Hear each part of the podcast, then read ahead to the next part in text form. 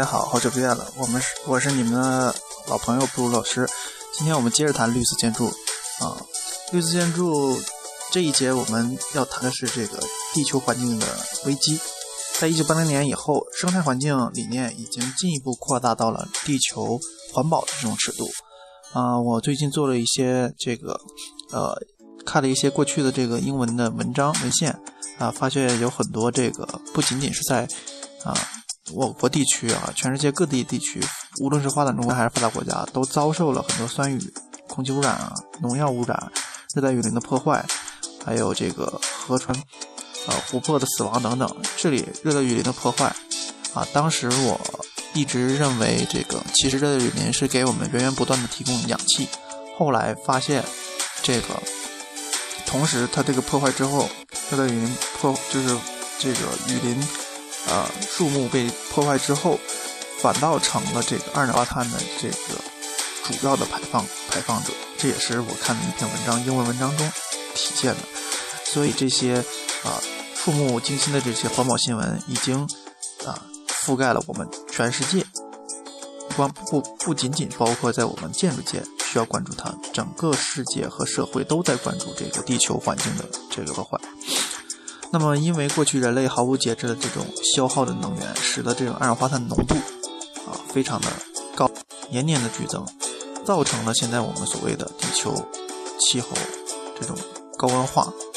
啊，也有一些文章说，其实我们地球温室效应并不是因为二氧化碳排放量啊造成的，但是我们现在目前看来，大部分的这个科学家们都验证了这个二氧化碳浓度啊是在上升的。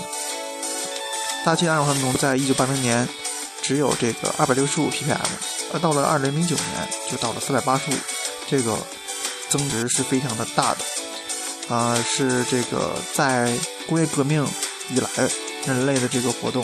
使用这个大气增加了一点七亿吨的这个二氧化碳，这个数据是非常的惊人的，啊，这是我们地球平均温度在这个过去的一百年之间上升了零点三到零点六度。啊大家不要小看这个温度，这个很小，它的这仅仅这一点温度的上升，就使很多冰山冰河大量的溶解，使海平面上升了二十厘米，这是一个非常非常可怕的数据。这样有一些有一些国家和地区就会被这个淹没。大家可以想象一下，因为我看过这个威尼斯将在未来的四十年之内，这个因为地平海平面上升导致这个。城市会被淹没。除此之外，还有这个马尔代夫等等这些地方都会被都会被这个啊导致他们这个整个海面把他们的国家淹没。未来在这个百年的平均气温可能会还在上升两到三度，海平面上升六十五厘米。这样，也就是在这个有些机构会预测到二零五零年会上升到一百五十厘米啊。这样的话。我们的世界大陆部分将会被海水淹没很多，全球一半的人口都会在这个居住在这个海岸地区，也就导致他们未来将没有地方这个生存。这种地球变暖，呃，使得海平面上升，结果有以下国家会得到重重患：孟加拉国、埃及、荷兰、印度以及许多太平洋国家。都会得到这种水患。呃，在这种这种全球变暖的压力下，那么我们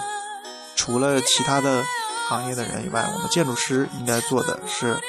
这个需要做一些事情，比如说绿色建筑，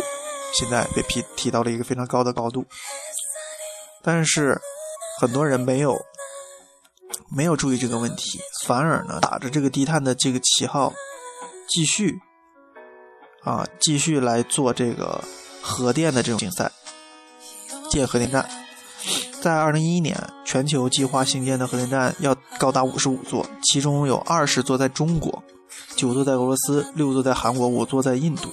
那许多国家的这个专家都说，这个核能是安全的，没有问题的。啊，各种天灾人祸。等因素都已经被被他们考虑在内，也是没有问题的。但是呢，这个二零一一年三月被日岛日本福岛这个核电站这个核灾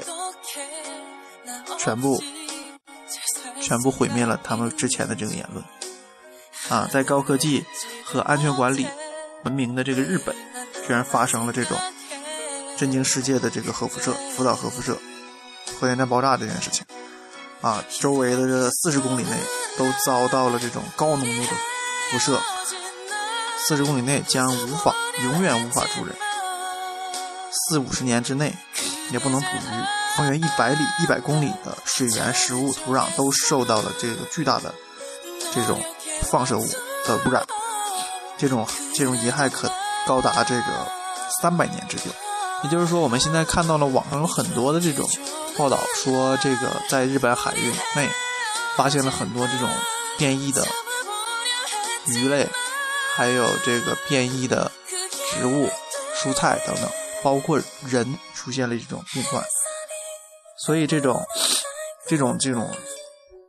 灾难性的这种教训，让这个德国政府决定要在二零二二年前把所有的核电站全部关闭，从而他们怎么来实现能源的这种供应呢？那就改用节能或再生能源推动自己的这个非核家园。那么，瑞士政府也决定，最迟在二零三四年之前，要逐步关闭自己境内所有的这个核电厂，并搁置所有的核电计划。这些都是这个发达国家都已经这个呃发现了这种，并不是核能源是一种非常安全的这个能源。它虽然可以创造很大的利润，但是一旦发生灾害，就会是毁灭性的灾害。那就是我们说这种不安全的这种能源，怎么样用一种非常安全的能源来取代呢？这就是我们绿色建筑可以给这个啊。人人人们提供一种新的这种思维和切入点，可以能说，其实开源和节流，我们更更更要重注重的是节流，节流，而且同时也要注重的是能源二次循环再利用的这种，让能源最大化的使用，啊，而不是说过去我们生产的一度电可能消耗的这种资源是巨大的。那我们现在可能用的一度电，可能是用更少量的这种能源，避免这种能源的浪费，这都是我们需要需要这个思考和研究的。事实上，低碳发展只是一种这个掩耳盗铃的环保的谎言。地球变暖以外的环境危机，并不是低碳技术能克服的。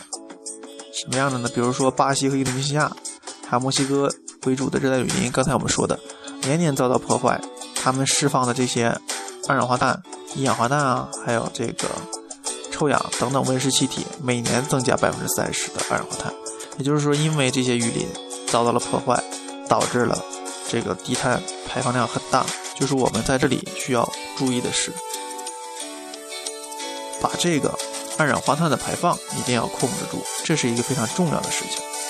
热带雨林虽然只占这个地球百分之二的这个面积，但却包含全球百分之五十到八十的物种，所以说它是一个巨大的一个百科全书物种的百科全书。我们不能把这个自己自己的这个物种在这里破坏。所以说，